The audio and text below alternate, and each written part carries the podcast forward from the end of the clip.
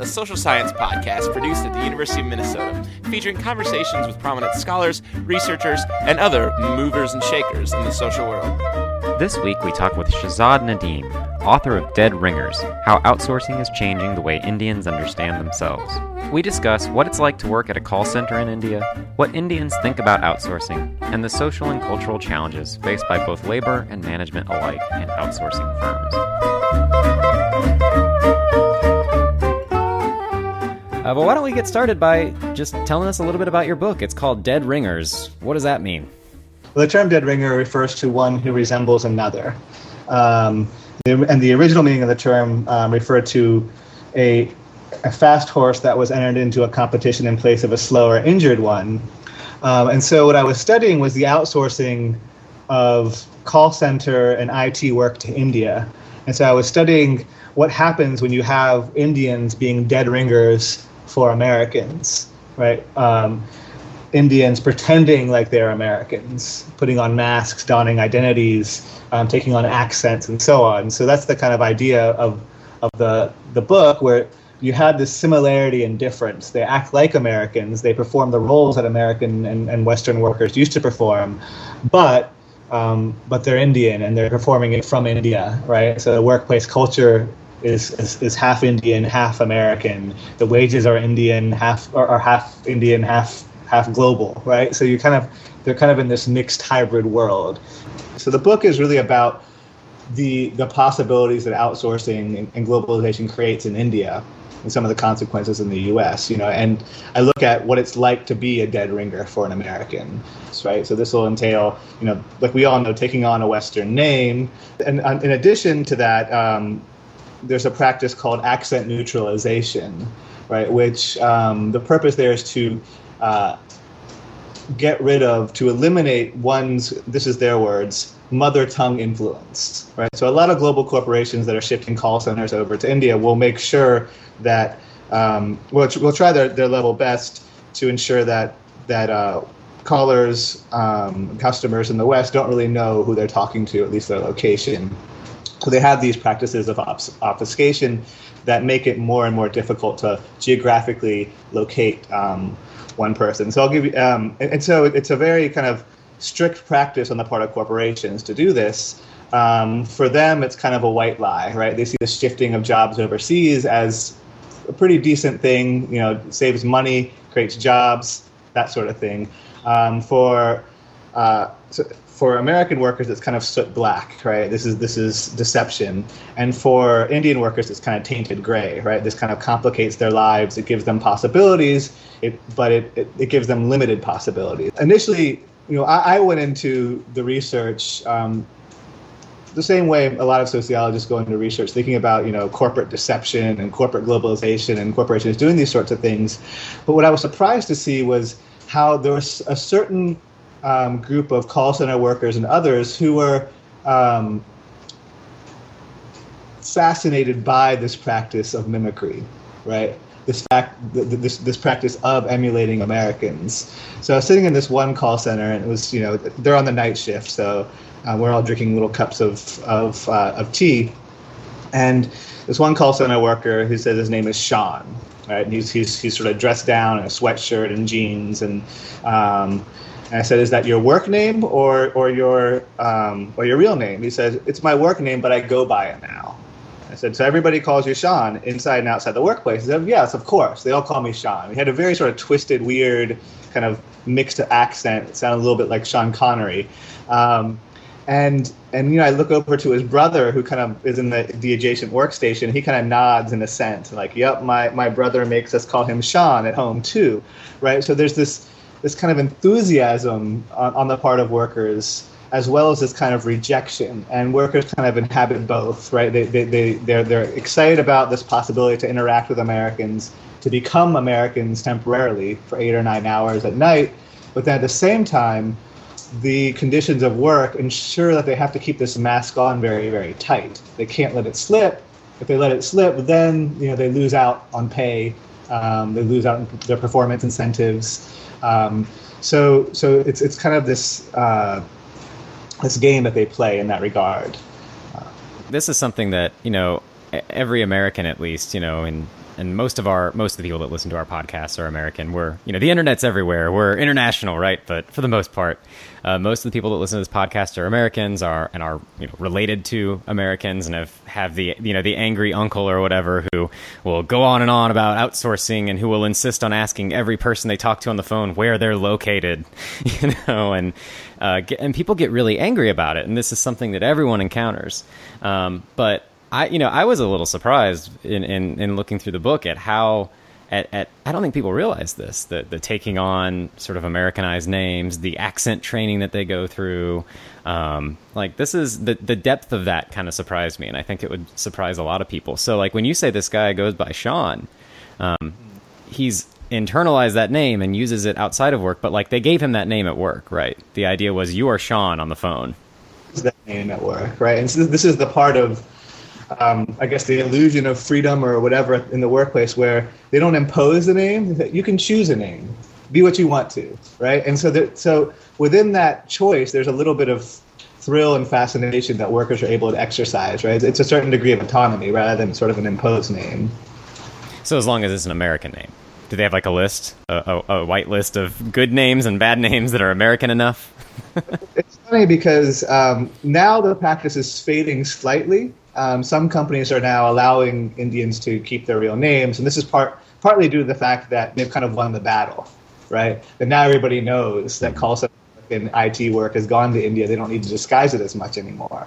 Mm-hmm. Uh, and you, you also had some managers that were kind of a little bit uncomfortable with, with the practice, right? They felt it was weird. I was talking to this one executive, and he was saying, "Yeah, I wasn't happy about the the identity shifting and the name shifting." And so I told my workers that we're going to go Indian, and he said the workers were upset, or some of the workers were upset, and so they agreed on a comp- compromise, which was you would keep um, you would keep your your surname your Indian surname, but you'd be able to choose an American or a Western uh, first name. And so you had, you know, Brittany Gupta. Uh, and names like that, which you know confound matters all the more, right? But you can say the sort of the underlying purpose of all this is to not necessarily to convince everyone that the worker you're speaking to is in your state or in your city, but to, to convince the, the or to confuse the caller or the customer to make them feel like, well, I don't. This is some weird placeless place. This accent, I can't locate this accent. So whatever. Let's get on with. It. Um, so yeah. they actually send their their like uh, accent training though that that they have to go through. Yeah, and you have accent training institutes as well, um, and so you'll you'll find ways to you know to get rid of certain Indianisms, certain ways of pronouncing things, rolling your R's, um, dental does, and things like that. You'll you'll get rid of all those, um, and so that is kind of like a it's kind of done through a rote classroom setting where um, the teacher will make uh, the worker go through a, a, a, sort of a tongue twister, right? Peter Piper picked, et cetera, et cetera. Mm-hmm. There tor- too many turtles were sitting. So you know, like a lot, lot of a lot of uh, I guess you could say cases where you roll the R's and where you use a dental th. That's where they try to weed those out in terms of the, the, the spoken accent. But then they also try to um, sensitize workers to culture, right? So they'll have them, you know, watch videos of, of pet shows um, in one um, training institute I went to, where uh, I asked the, the trainer why, and she said, well, we want to convey to the worker that to Americans, a cat or dog, a pet is like a child. We don't have, right?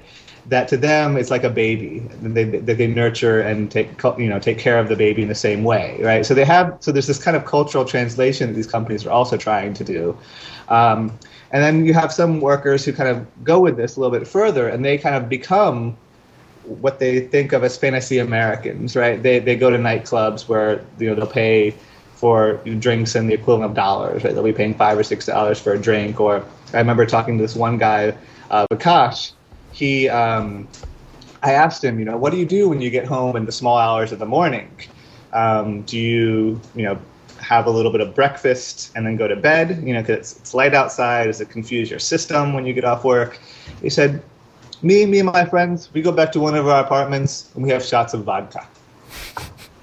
vodka. He's like, Yes. Yeah. And part of this could be kind of this, this boasting to the to the interviewer that you know we're, we're so awesome that we do these things, um, but it, it does allow one to live a certain fantasy for a little while, which which can be exciting for workers, but for others it can be very very taxing. Um, and so you start to notice there is the thrill and there is the joy, but but job tenure in a lot of outsourced companies is very very very short. Right, so workers, so so the turnover rates anywhere between forty and sixty percent in a lot of these call centers per per annum, and it's I think it's the the night shift combined with um, kind of the rigors of work because you're pretty much on the clock all the time, right? So in American call centers, you're sometimes allowed a little bit more time between calls. Say it's an inbound call center. In the Indian call centers, they come at a, high, at a higher rate, right? And this is following all that we know about globalization, right? That the work pace gets t- gets more intense, um, breaks are, are, are, fewer, et cetera, et cetera. Um, and so you have workers that just get really, really tired. And to give you kind of a funny example of how, how this would work is so to to uh, to perform really well, you have to adhere to a set of words and a set of kind of comportment, or, or, or sort of a, a, structure of comportment, right? It's, it's, it's emotional labor in, in many ways.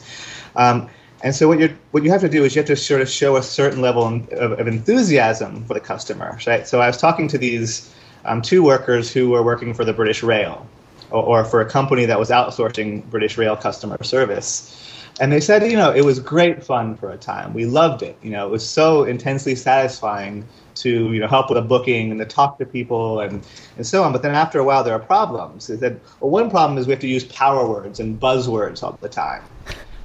Somebody is going from London to Leeds. So you're supposed to say, oh, going from London to Leeds, fantastic. Oh, you're going you're going from Liverpool to to you know London. Great. Oh, you're going to a funeral. Fantastic. Right.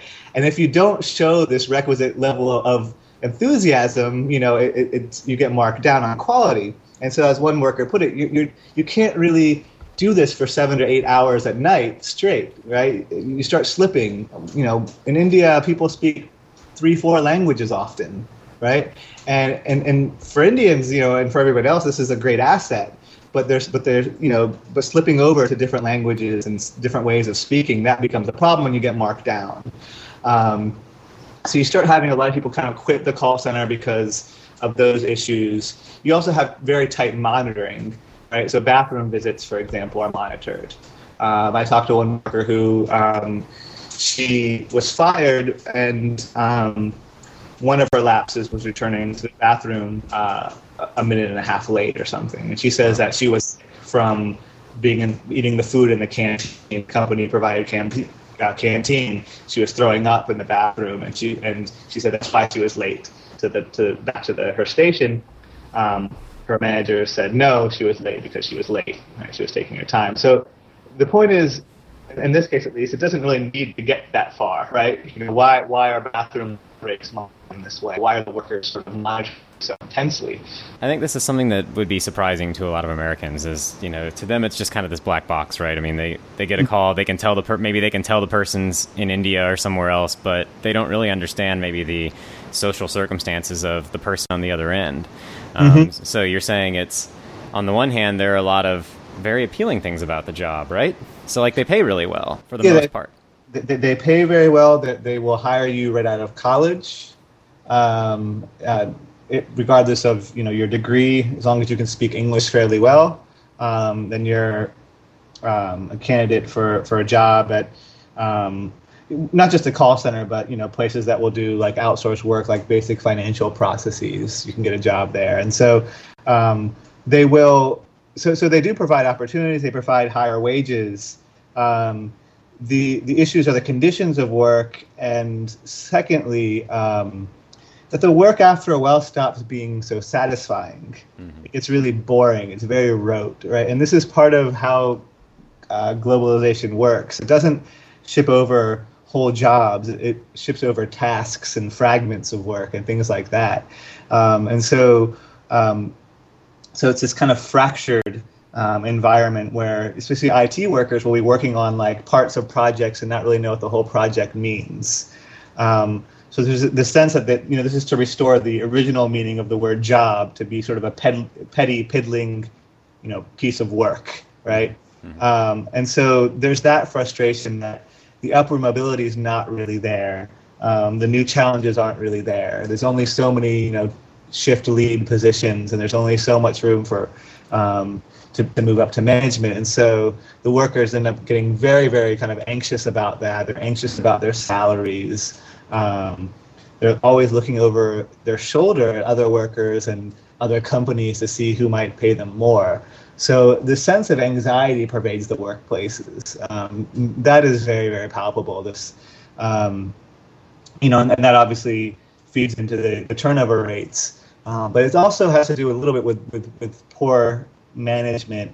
Um, a lot of the managers come from other lines of work, um, and they're not used to dealing with um, young workers, female workers, and they don't really have the, the quote unquote soft skills to handle them, right? So there's a lot of sort of you must take responsibility type uh, management going on and kind of hectoring going on, and you know to to command someone to take responsibility is to you know to it's it's it's impossible, right? mm-hmm. um, it, it, kind of uh, subverts the, the the command in and of itself. So um, so you have a, a lot of the, the, kind of a lot of perplexing managerial errors um, in the workplaces um, that again make things a little bit harder than they, than they need to be. What percent of the, like what percent of the economy is this? Is this a huge chunk of the economy, or very small actually, or? this is the people that are employed um, in the call centers. It's a very small percent of the economy. Um, you're dealing with, um, you know, I mean, not just call centers, but in, in, in sort of these these back office operations. Mm-hmm. You know, you're dealing with a fraction of the middle class. Um, so in sheer numbers, you might get up to say, say two million workers, um, 2.5 million workers. Um, but as a percentage of the population, it's like 0.01 percent or something, right? Yeah all you know in, in India it's always that weird paradox. Mm-hmm. Uh, but the the reception of the industry it is quite fascinating. There's a lot of stigma um, that was attached to workers for working in the night shift for these Americans, right? People didn't understand, and particularly for women, there, were, there was a lot of um, kind of uh, hints that that what women were up to in the call centers at night, they were up to no good. They're, they're there all, all night with boys, and they're up, you know, they're doing all manner of, of terrible things. And um, so this the sense of call centers, call girls. And so this one uh, secretary at a call center told me that she, people in her neighborhood used to look at her weird when she walked out. They kind of narrowed their eyes and looked at her askance. You know, she's one of those those workers in the call center who knows what she does. Hmm. Um, so for women, there was this kind of this this um, symbolic stigma that was sort of attached to them, and you know, maybe this this is a sort of a kind of a patriarchal reaction to women making more than than other people in the household and sort of the shifting household dynamics. Because again these jobs are paying paying fairly well for someone in a lower middle class household. Um, but uh, it, it, it took a while for that stigma to wear off the sense that anything goes in these call centers um, and eventually it did it, it is wearing off and i think you know, part of it has to do with, you know, as as Lenin was fond of quoting, uh, um, money has no smell. Uh, it's one of these things where when people start, you know, bringing home all of this money, eventually people think, okay, whatever, it's fine.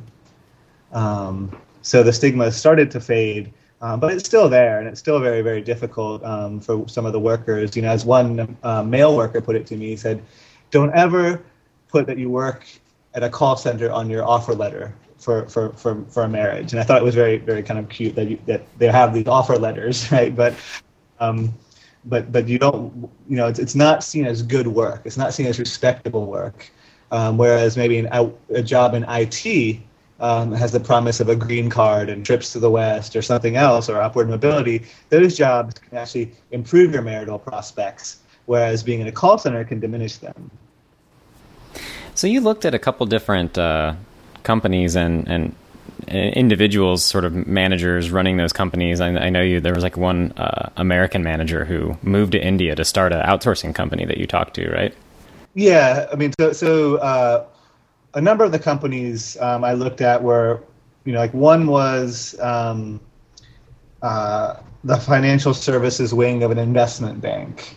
Right? So they were shifting over all of their IT and IT infrastructure and services to India, um, while the management would stay in the U.S. Since they weren't hiring anymore in the American office um, because it was just going to be a, a, strictly managerial office, and the Indian office was basically tasked with with, with executing all the work. Um, and so you had a, a kind of strange management um, structure, whereas one um, manager put it, uh, we have too many chiefs and not as many Indians in the American office. Um, and, and so, uh, so you have a lot of experimenting, but he said that, look, you know, we have our problems, but it's got to work. We're saving millions of dollars, right, by not hiring Americans and by hiring Indians. Mm-hmm. So, so we're going to make it work. There'll be growing pains, but right now, you know, like the American management doesn't really understand why it's better to have them work on, you know, during their day rather than, than during their night shift. Because they, they want somebody to be working with them simultaneously, but they don't realize that the workers can work during the night shift, I mean, sorry, during their day shift more productively. And so there's all sorts of those kind of issues of friction um, there that, that don't put a wrench in the works but make things more difficult than they need be. Um, but companies are sort of fighting through it, and they will continue to outsource the work. And you know, it's as one um, one guy put it at a conference at one of these outsourcing conferences that I went to. He said, um, "Look at the look at the the work. If the work can be automated, automate the work. If the work um, cannot be automated, um, but it's but it's, it's still pretty rote and, and routinized, then look to outsource the work." Um, so that's what a lot of the work you're you're getting um, going to India is is kind of this this root, uh, this sorry this rote uh, standardized work, and so consequently worker identity in a lot of these IT places is kind of this mixture of kind of professional probity and standardized parts, right? Where on the one hand they're they're kind of they're being spontaneous professionals doing what they want to do, but on the other they have they have to do this fragmented work, this fractured work, and they're being told by management to be responsible, take ownership or whatever, so they're kind of stilted too. So a lot of the conversations I had with IT workers in particular was, I mean, they're very very awkward and they're very very polite, but a lot of the con- conversation you know occurred in sort of um, you know through a, an economy of colorless tones, you could say. You know, things were very very kind of spare and direct and um, and so whereas in the call centers you saw a lot more sort of exuberance um, and part of that I think comes from the kind of the mimicry which the IT workers didn't do as much on but I, I think I'm babbling a little bit on, on this point but the, the issue of management is, is very interesting um, the and this this this story will give you some insight into sort of the contemporary moment in, in India um, particularly as, as it relates to globalization. So in India, there's a lot of enthusiasm, quite a bit of enthusiasm for globalization. Um, some people even describe what's happening there as India's second independence, right? This is the economic liberalization regime of the 90s and continuing for, uh, forward. And I was talking to this one, this one um, C, COO of a company, um, and the conversation was going nowhere. And so I didn't really know how to how to you know enliven it. So I just thought, okay, well, why don't I just sort of kiss up to him for a second, see if I can get him and going, get him to open up.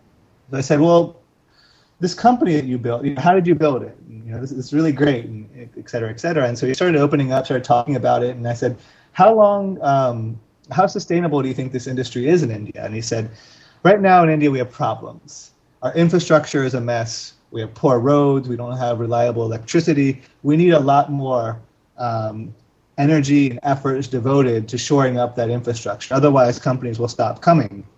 And then he said, kind of said, looking to his left and to his, his right in hushed tones, he said, You know what we need in this country? We need a dictatorship for 10 to 12 years, then back to democracy. Right? And you would have an IT leviathan that would fix up all the roads. Basically, you know, China is what he's looking at, right? Mm-hmm. I, I, was sharing this story with a labor friend in India, and he and he said, "Oh, don't think you have this great scoop." He's like, they, they talk like, like this in the media all the time, the upper middle class. Mm. Um, this frustration um, that in democratic kind of uh, the slowness of, de- of, of, democracy and uh, the, del- the, the, deliberative quality of democracy that that sort of gets in the way of India moving up in the world. And so there's this impatience among the upper middle class Um, and that's why they push for more and more globalization. Um, and that, again, kind of uh, textures a lot of these workplaces where um, the managers think that the Indians are slow, they wait too much, they, they, they don't know how, they're dilatory and deferent, they, they, they have the attitude of a servant. Um, they say they act like naukars, meaning a servant. Um, they're too obedient, they wait for orders. Um, they're not like Westerners, they don't take initiative.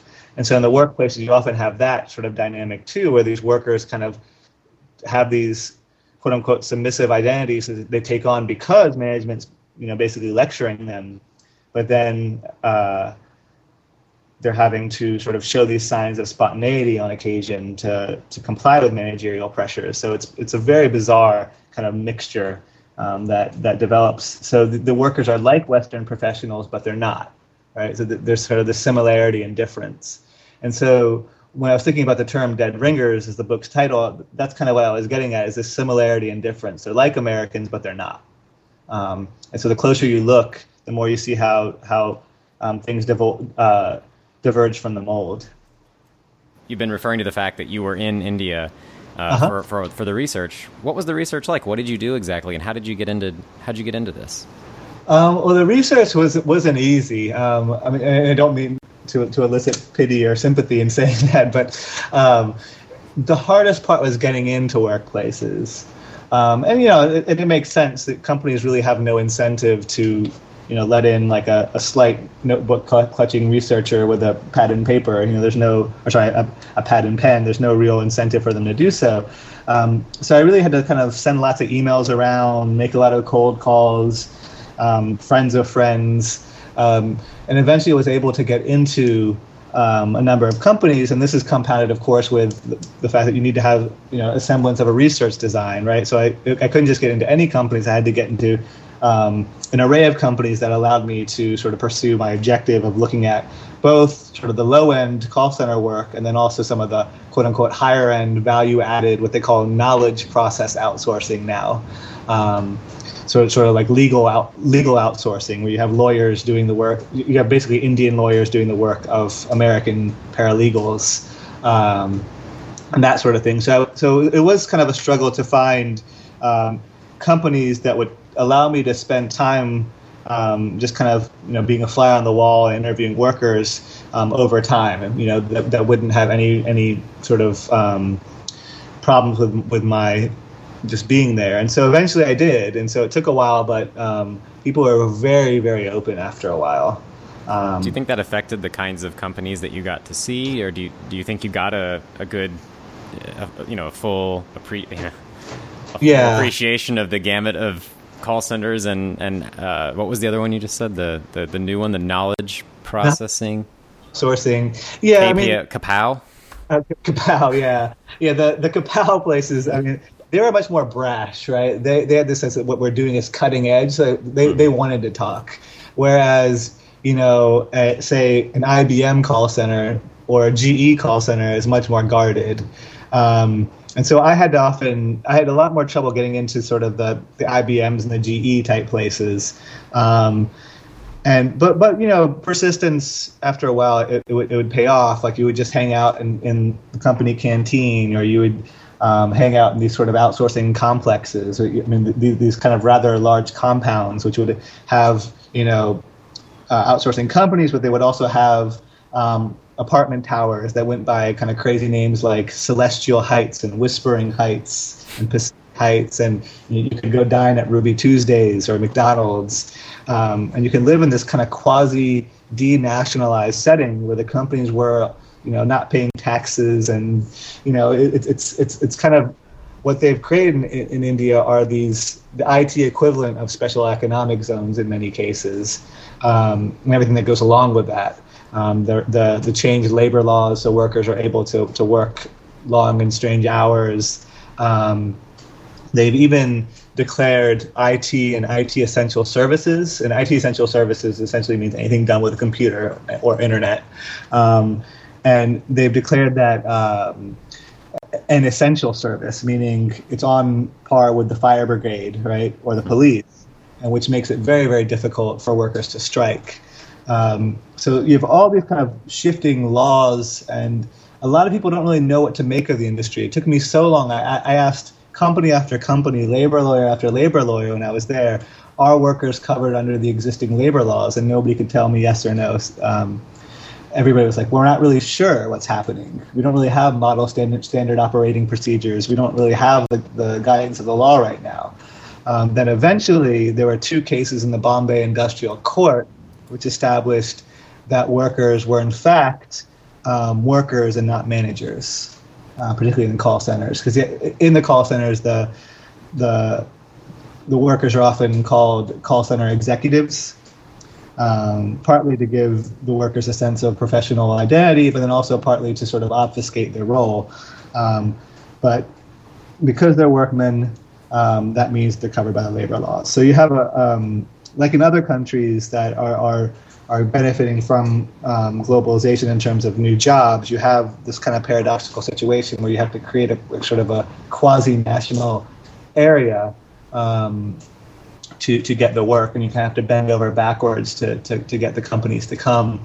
Um, which you know, when you think of all the concessions these industry, uh, all the, all the concessions that com- that the country is making um, to get these companies, you wonder, you know, whether it's really worth it in terms of the jobs they create. Any things we haven't touched on that you would like to share with our audience? Um, another way of, of thinking about you know what what goes on in these places is I remember um, there was a show we were talking about how outsourcing is received in, in, in the U.S. and in, in Europe and everything, and there was an NBC sitcom called Outsourced. Uh, right, I heard about that. I never saw it. Yeah, maybe I ever saw it. I, I did watch it, obviously, and you know, and it it, it wasn't a very funny show. Um, people I, I was, you know, people were afraid that it would be offensive or whatever. It wasn't offensive. It was just unfunny. Um, you had jokes like you know there's an basically the, the premise of the show is you have this American worker who opens an Indian call center, or he or sorry the American American manager who goes to India um, to open a American call center, and so he's introducing himself to this room of Indians, and they're they're you know he said my name is John or whatever, and the Indians were um, telling them his name and so on. And this one guy says, "My name is Manmeet," and the the American manager says to me, and says to him, "You mean to tell me that your name is Man Meat?" Right. So is that those sorts of jokes? Hmm. Uh, but the the the thing about that show is it made me kind of squirm and it made me wince a lot, and that's exactly what being in, in the industry makes one do sometimes too. So despite the fact that the show wasn't necessarily super accurate, there was a its its mood and its its mood was true in that sense that you were kind of like, huh, this is really weird and uncomfortable sometimes. Um, so you know the show did to capture both that exuberance and that kind of menace um, that that you know you experience in that industry daily, where um, that kind of joy and hope and that disappointment um, that would come at the end of the day or, or in the early hours in the morning.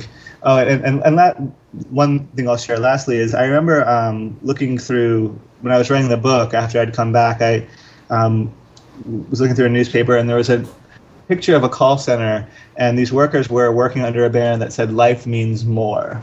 And that to me uh, was, was really poignant because um, I would see management do that sort of thing all the time. You know, put put these slogans up. In this case, you know, what did that slogan mean in that context? Context did it mean that life life means more than working in this call center? Um, did it mean that you know one should work harder? What, what, what did it exactly mean? And it captured that kind of paradox in India where everybody was working really hard, but they weren't really sure what they were working for right? They didn't really have a sense of a career path. They just had the sense of doing stuff that had a, a global sheen, um, but that sheen started to wear off after a while, and they were kind of left very confused. And some would drop out of the industry, but then others would, but they would often go back because of the high wages. Um, so it's a very kind of strange, paradoxical situation right now, um, but it's not, you know, a very um, it's not sort of a situation where you can come down for and against very cleanly um, in terms of whether one is for or against outsourcing. It kind of throws up all sorts of weird contradictions that are pretty interesting to observe. And interesting to read about, I might add. Thank you, thank you. so, this has been great. Thanks so much for talking to us. And uh, the book is the book is called Dead Ringers: How Outsourcing is Changing the Way Indians Understand Themselves. So, go check it out, everyone.